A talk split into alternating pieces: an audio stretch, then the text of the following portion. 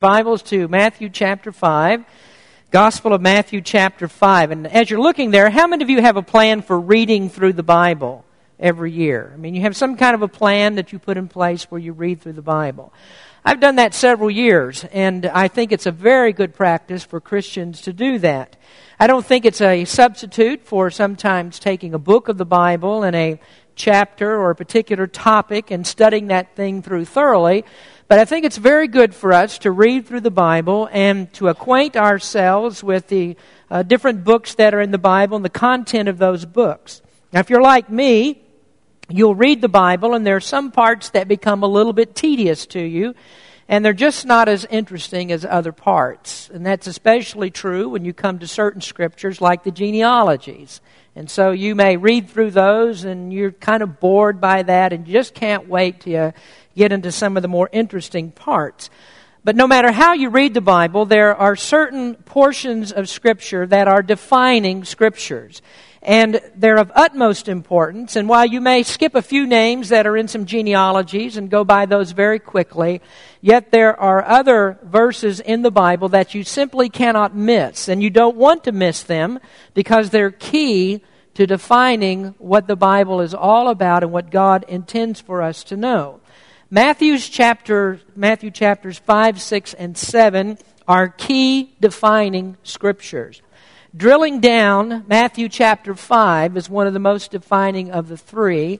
And drilling even further down, the verses that we're studying today, verses 43 through 48, are defining verses because they reveal to us the character of God and what God desires for the character to be in His people. When you're saved, you become a Christian, you can't be like the world. You can't be like people that are around you. A change must take place in your life. And if there is no change in you, then you really have not truly believed.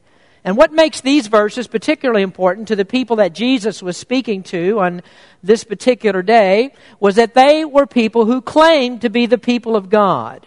They had long claimed that they did believe in the one true Jehovah God, and they did say that they honored and obeyed God's law. But in fact, they were not doing that. They had no demonstration of it. Their actions didn't prove that they were the people of God, and they showed by what they did that they actually misunderstood and dishonored God's law. Now, what we're reading here is another example that Jesus gives in this fifth chapter. Six examples that he he's given of their misinterpretations of the Word of God. And if the five previous examples did not prove to them that they really weren't the children of God and practicing the, the law of God correctly, then surely this example must do it for them. There's no way that they can get around the example that Jesus gives here.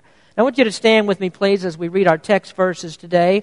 Matthew 5, and we're reading verses 43 down through verse 48.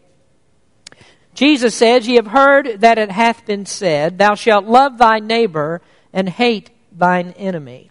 But I say unto you, Love your enemies, bless them that curse you, do good to them that hate you, and pray for them which despitefully use you and persecute you, that ye may be children of your Father which is in heaven. For he maketh the sun to rise on the evil and on the good, and sendeth rain on the just and on the unjust. For if ye love them which love you, what reward have ye? Do not even the publicans the same? And if ye salute your brethren only, what do ye more than others? Do not even the publicans so? Be ye therefore perfect, even as your Father which is in heaven is perfect. Let us pray. Heavenly Father, we thank you uh, once again for the great festivities that we've had today. We just thank you, Lord, for the good singing and for the honor that we've given to our veterans, and we do thank you, Lord, for each one of them. And now, as we look into your word, we, I just ask you, Lord, that all of our attention might be drawn to this subject and we might understand clearly what you have for us today. In Jesus' name we pray. Amen. You may be seated.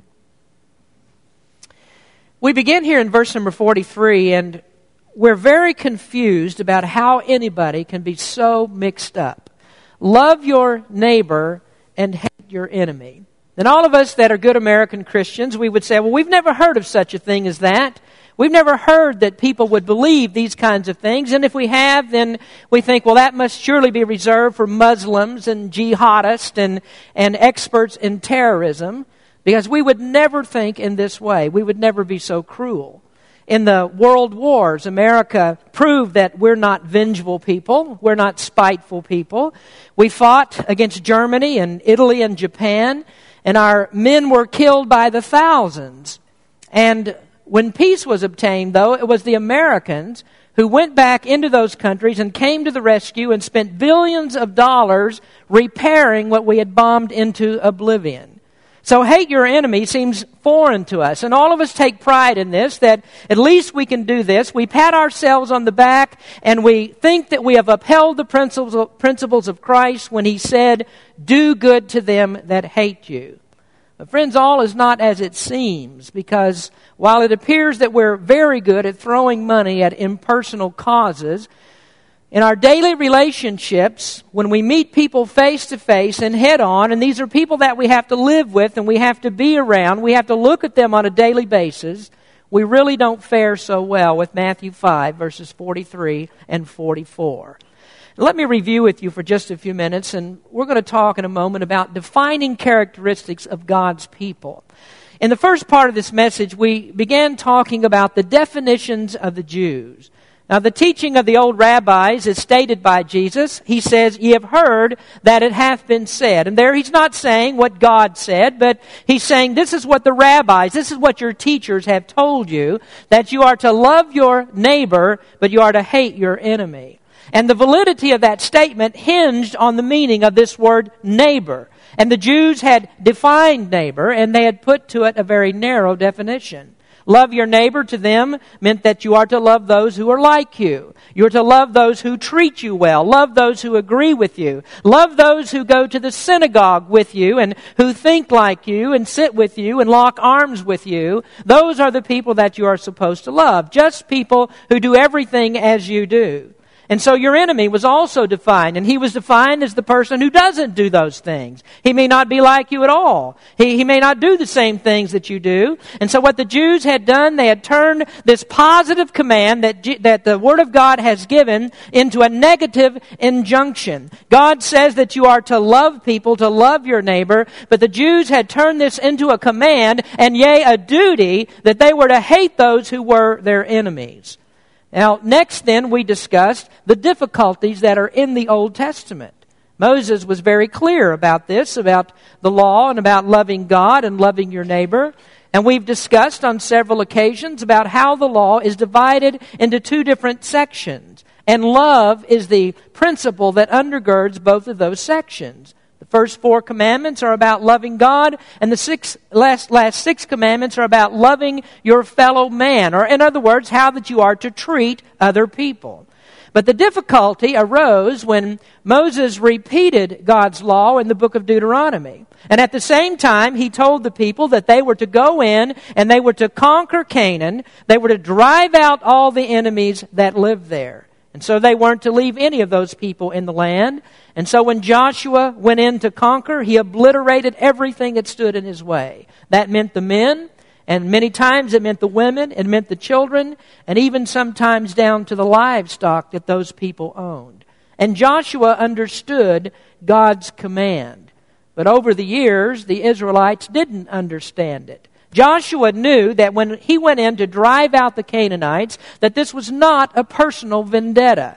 This was God's judgment against those people. These were some of the wickedest people that the world had ever seen. They were idolaters and they were molesters. They had been involved in human sacrifice. They belonged to fertility cults. And so God had passed judgment on them.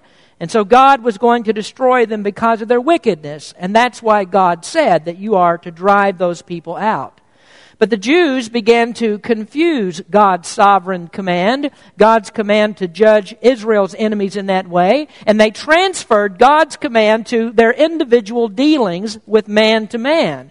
And so love your neighbor became interpreted as me and mine. Love me and mine, and the enemy became you and yours.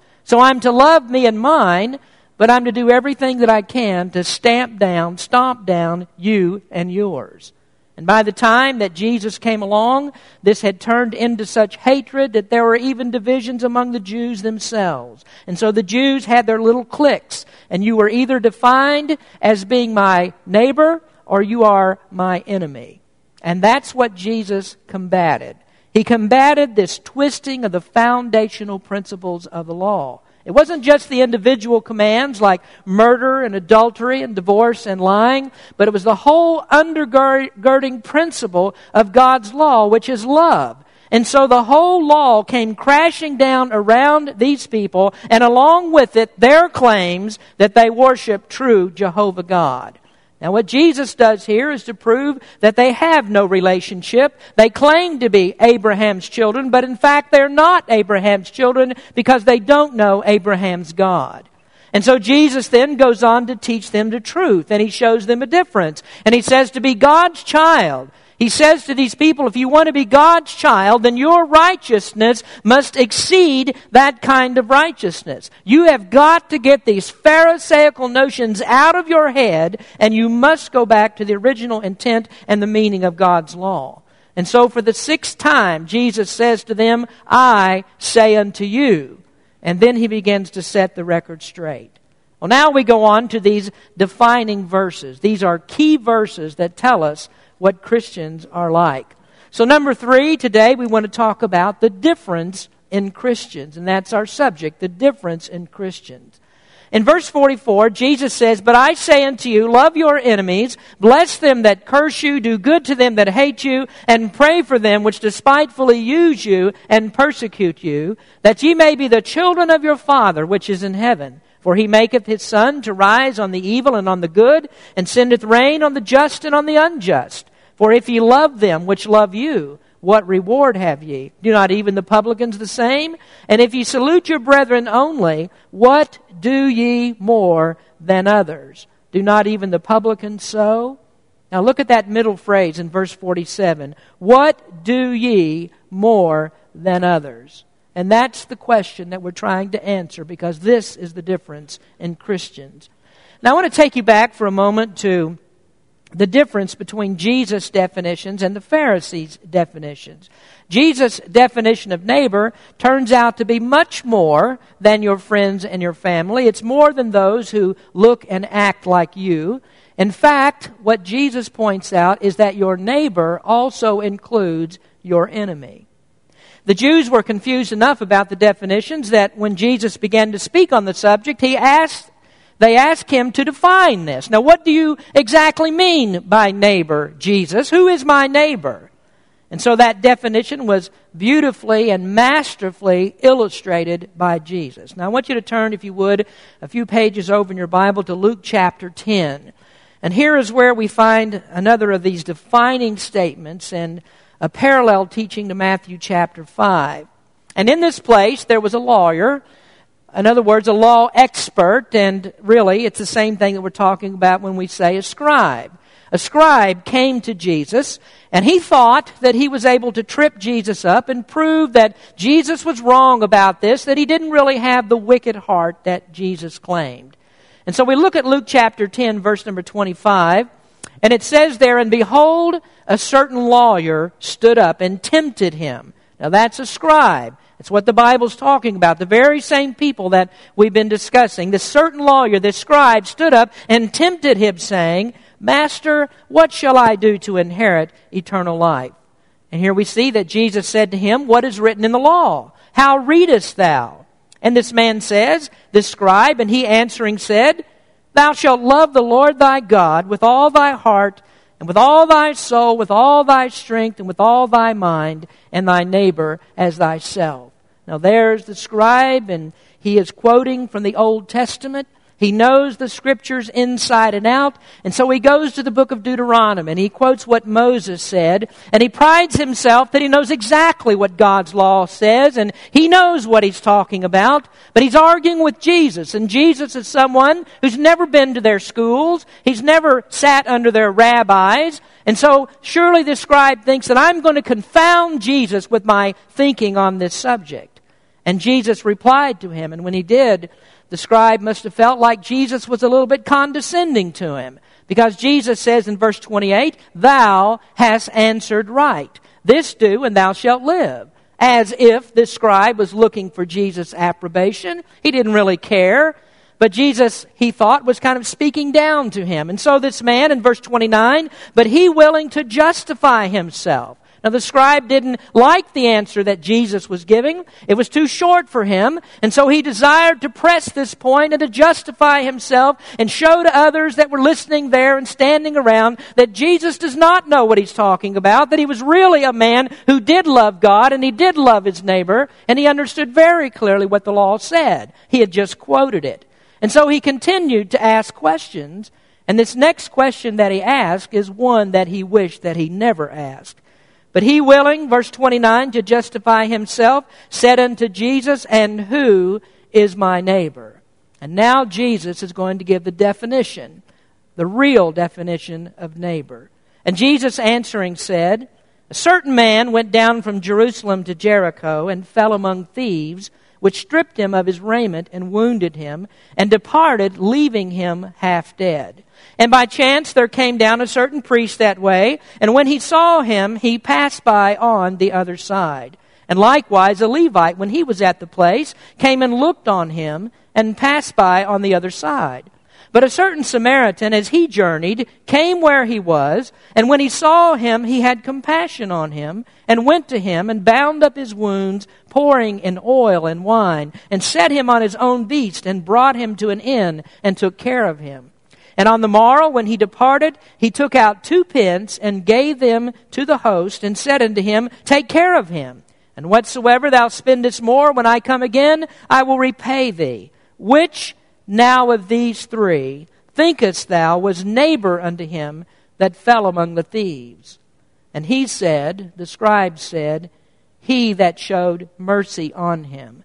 Then said Jesus unto him, Go and do thou likewise. Man, you talk about a gut wrenching illustration. Maybe you don't see the implications of this at first, but what Jesus said here struck at that Pharisaical self righteousness in a way that nothing else that Jesus could say would ever do. Now let's break it down here very quickly and let's see what Jesus is telling him. This is the story, and all of you are familiar with it, of the Good Samaritan. And the Bible says here that there was a man who went down from Jerusalem to Jericho. Most certainly, that man was a Jew, and that's Jesus' point here. And on the way from Jerusalem to Jericho, he was beaten and he was robbed and he was left for dead. There was another man who came traveling the same way, and he spotted the man who was lying there. And this man was a priest. He also was a Jew, and he was one who was very well acquainted with the law. And we would say, a priest, well, that means that he is a preacher. And just by the very nature of his occupation, we would think that what this man would do, he would stop and he would help this man who had been beaten and robbed. But the priest decided that he didn't want to get involved in all of this, and so he just went on and he left that poor man lying there in, with his wounds and about to die. Then there was a second man who came along, and this man was a Levite. And of course, that means that he was also a Jew. But he likewise saw the man in, in that condition, and he showed no compassion upon him. But then there was a third man who came along, and this man was a Samaritan. He was someone who was hated and despised by the Jews. He was an enemy of the Jews. The Jews deplored Samaritans.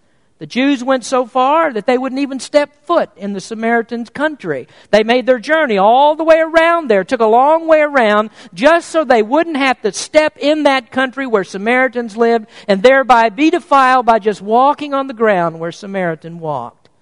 But the Samaritan saw the Jew and he had compassion on this man and he picked him up and he took him to a place of recovery and he even paid for his care. Now, at this point, Jesus has this scribe in a headlock. And what he has to do is to admit to Jesus' irrefutable logic. Jesus said, Who is the man's neighbor? And the scribe had no choice but to say, The man who showed him mercy. And so I suppo- suppose that the scribe, with contortions on his face, had to admit the real definition, the real law definition of a neighbor. Your neighbor may very well be your worst enemy. He may even be a Samaritan. And the Bible says that you must show him mercy, love, and compassion. Now, in our text in Matthew, Jesus said, Well, if you love those who love you, then how are you different than the worst of sinners? Because they do the very same thing. If you treat your brethren well, How is that any different from anyone else? How is that different from a hated tax collector? Because he knows enough to do the same. So what makes you different?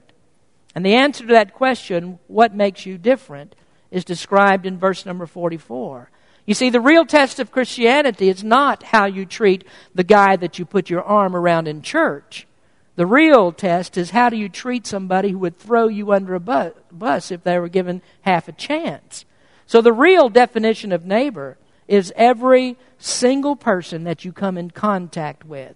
So you don't have to do like the Pharisees. You don't have to figure it all out and divide people in their people groups and then say, well, this is my friend and this is my enemy. These are the ones I'm supposed to love. You don't have to worry about making all the designations because every person is your neighbor. And Jesus just lays the bombshell on us all that you are to love them all.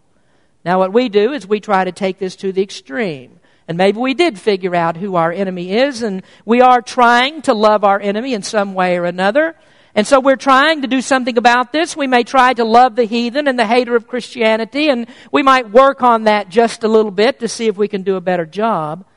But did you know that the hardest job sometimes is treating a person in your own church who is not in your little clique in the way that you should treat them? Now, we can mistreat and despise people that are in our own church because they're not in that little group that we walk around with. And the Bible is telling us here when you do that, you are no better than a scribe and a Pharisee. And if your righteousness does not exceed that, then you are not a child of God. Now let's look at this for just a moment. We're going to see three areas that demonstrate love for your neighbor. The first one is what you do with your mouth. First, Jesus says, Bless them that curse you. Blessing is something that you do with your mouth. So when people speak evil of you, do you turn around and curse them back? Now I want to rein this in just a little bit, narrow it down somewhat, because if you can't deal with people that are in your own church and people that are right here that you're supposed to love and they're members of the body of Christ, if you can't deal with them, you're certainly not going to be able to deal with people that are on the outside that are nothing like you and may in fact be your enemies. So we're going to talk a little bit more about us right here sitting in the room today. How are we treating those that are in our own church? Do we treat them like they're supposed to be treated? Now some folks think then in the church that what I must do is I must speak my mind. And they think that speaking their mind is a virtue. Well, this person said this to me, and you should have heard what I said to them, how I replied. I really gave it back to him. I told him a thing or two. And so they think that because they've come back with some kind of a witty reply and they can embarrass that person back, that their friends will admire them and they'll say, Well, what a witty person that you are. You really stood your ground as if that was the right thing to do. But you know what that is? It's an act of selfishness.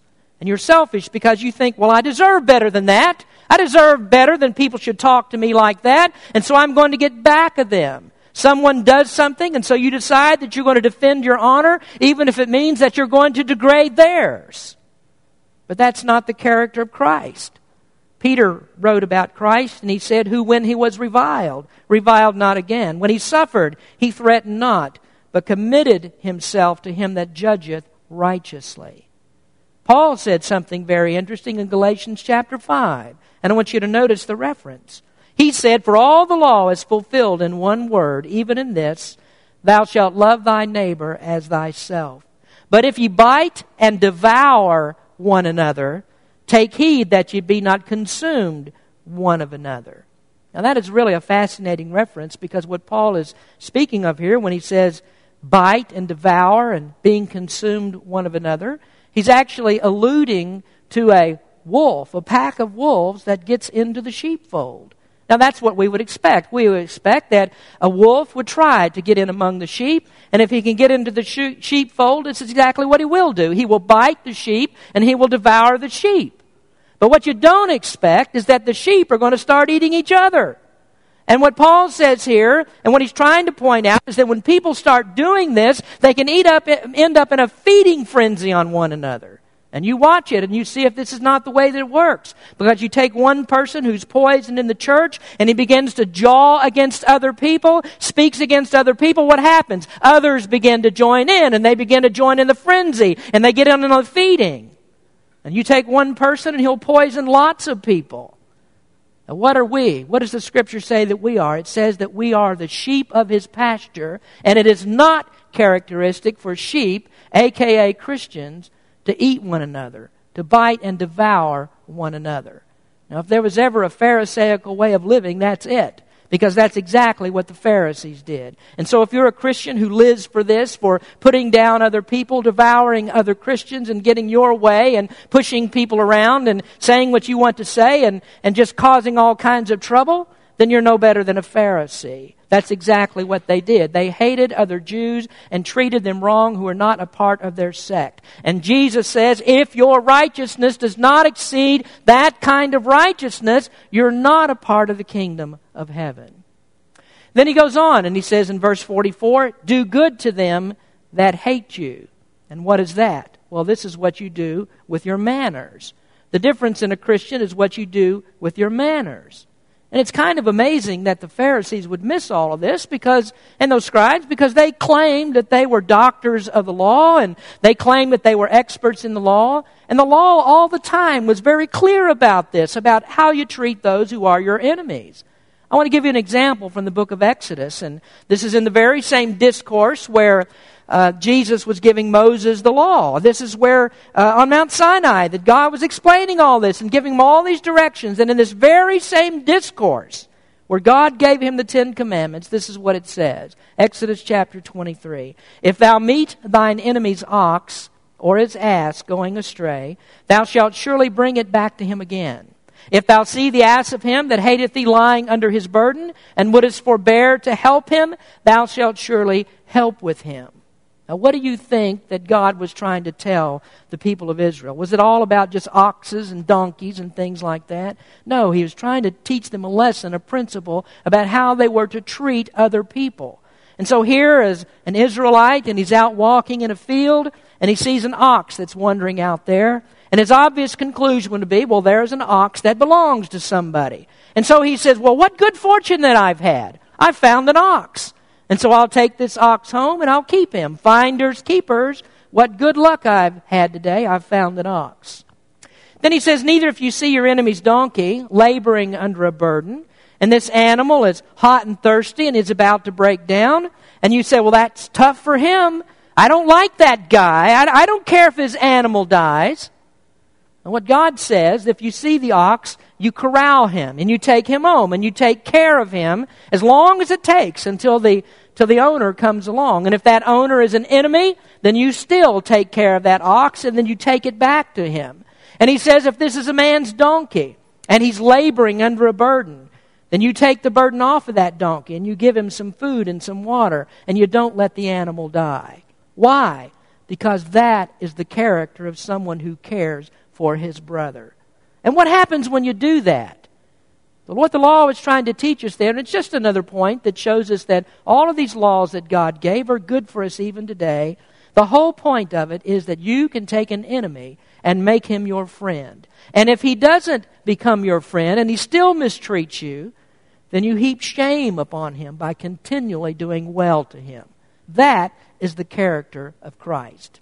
And the Bible says if you do this for your friends only, then how would that make you any different from a guy who knows nothing at all about Christ? I can show you dozens and dozens and dozens of people who treat mom and dad well. And I can show you lots of people that treat their best buddy at work well. But the question is, what do you do with the person who would do the exact opposite to you? What if this is a person who would take your ox home and butcher it? And fill his freezer up with your ox. What do you do about that? You wouldn't have any idea what happened to that ox. How do you treat those that you know will not treat you well, haven't treated you well? What will you do with them? You see, a Christian is a totally different type of person. And then he gives a third example of difference. He says, Pray for them which despitefully use you and persecute you. And this is what you do with your mediation what you do with your mediation because when you're praying and you're praying for someone, you're mediating, you're, you're bringing them before God. Now, the Pharisees would certainly pray, but they prayed those imprecatory prayers against their personal enemies. And I hope you remember that last week that we talked about this, these imprecatory prayers. And that was a problem in the Old Testament because what the people did, they misinterpreted that. They didn't understand what was going on with these imprecatory prayers. An imprecatory prayer is a prayer for God's punishment, it's for God's retribution to come upon your enemies. And they had turned that into prayers that they prayed personally. Now, David prayed those types of prayers, and Nehemiah prayed that way. But when they prayed in such a manner, they were always praying for the protection of God against their enemies. You can't pray like that on an individual basis. And yet, that's what the Pharisees did. When that self righteous Pharisee stood up and he prayed, God, I have tithed. God, I've lived a clean life. God, I have fasted. I don't commit adultery. I don't act like that old tax collector. It was the very same thing as saying, God, you have a right to judge the sinner. You have a right to judge him because he's a sinner. And so you pour out your wrath upon that old publican because he doesn't do things like I do them. But we're not to pray that way. We're to pray for the souls of our enemies. And we're to say, Lord, that guy that mistreats me and curses me and makes fun of me and mocks my love for you, I want you to save him. That guy at work who gives me trouble every single day because I'm a Christian, you say, God, he treats me bad, but I want you to save him because I want to live with him in eternity. Now, do you pray like that? Or is your attitude, they treated me bad, they're sinners, and so God have judgment on them. Give them what they deserve. You see, that's the difference in a Christian. Now, let me explain something more to you, and then we're going to wind this down just a little bit, and we'll take up another part of it next week. But there's nothing that really opened my eyes to this terrible conundrum of how you're supposed to love your enemies and pray for somebody who curses you and treats you badly.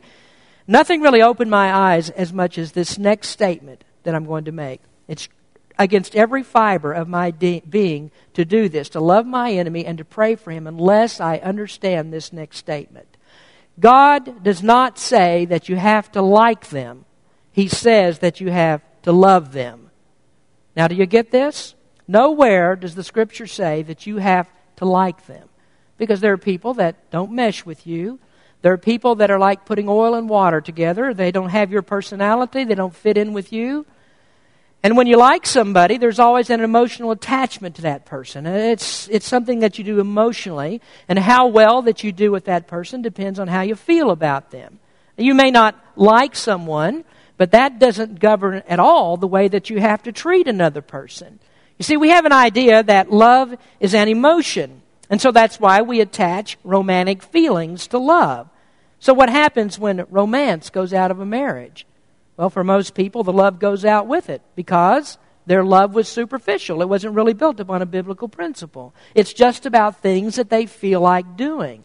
But real love, according to the Bible, is not an emotional feeling. Love is something that you decide to do. It's an act of your will. And an act of your will is something that you can do. And so if Jesus said, well, you have to like your enemy, he'd be saying that, well, you have to have an emotional attachment to him. And so then he would have a bunch of messed up and hopeless followers. But Jesus doesn't say you have to like them. He says you have to love them. And by that he means you need to make a conscious decision to treat him well. Can you do that?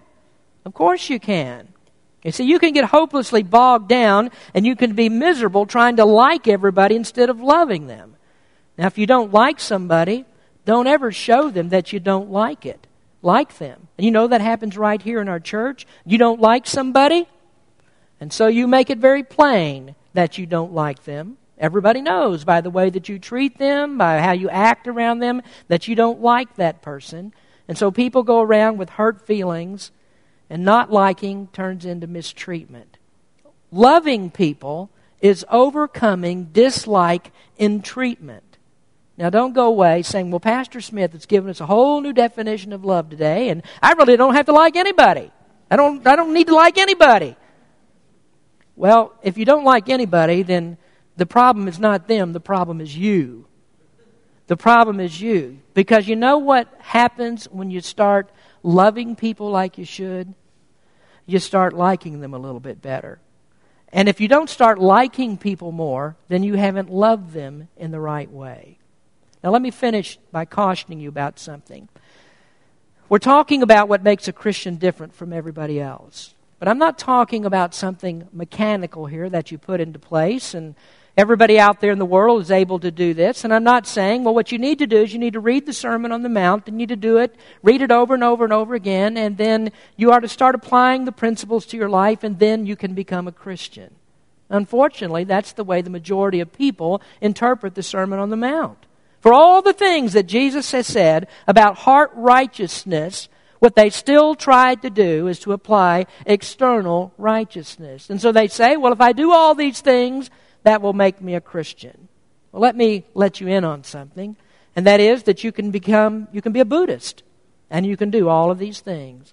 You can be an Eastern mystic, and you can do all of these things. You can apply the very same things, and you can be just as lost as a goose and try to apply things that are in the Sermon on the Mount. You see, the difference in a Christian is that he has a special relationship with God. And his love and his treatment of other people flow out of a heart that has been redeemed and purified by the righteousness of Jesus Christ. And so he doesn't do these things to become a Christian. He does these things because he is a Christian. And so that means that if these particular things do not characterize your life, then something is wrong with your heart. You may not be a Christian at all. You see, the scribes and the Pharisees, they claimed that they knew God, but their lives really showed nothing like this anger and lust and lying and retaliation and hatred. It's the way that they lived.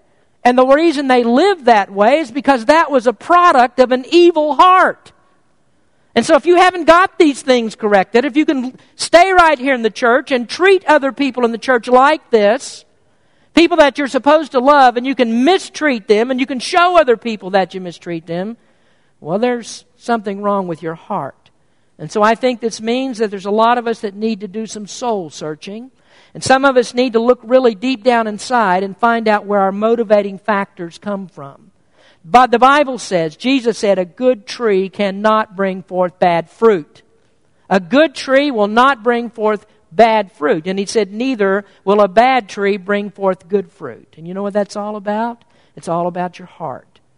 And if you're living like this and you haven't got this thing straightened out, the obvious conclusion of what Scripture says, there's something that's wrong with your heart. And that's what Jesus is trying to combat here. Has your heart been made right by the blood of Christ? And if it has, then your actions will show it. And if it doesn't, then you figure out what's wrong. So, what is the gospel according to you?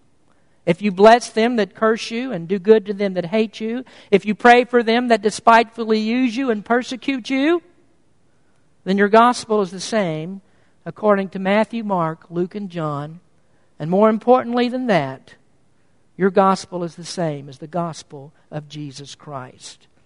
Saving faith makes a difference in your heart, and your heart makes a difference in your actions. If there is no difference, you better do some checking up on your heart. Let's pray. Heavenly Father, we thank you for your word and what principles that we learn here there needs to be a very definite difference in our lives if we claim to be Christians. And if we can go on living this way and mistreating others and showing that we have contempt for them, even people in our own church, how in the world are we ever going to deal with people that are on the outside? We've got to get this right among our own people before we can ever hope to be a, per, a people that is compassionate upon those that are in the world. So, Lord, I ask you to help us with this. May you speak to our hearts, and I pray that there's anyone here who doesn't know you as Savior, that they would understand that they can't put these things into place as a mechanical process, but this is something that's worked by the Holy Spirit in the individual heart. And then when these things have been worked in us, they will show on the outside in our treatment of others. Speak to our hearts today, Lord, and we give you the praise for all things. In Jesus' name we pray. Amen.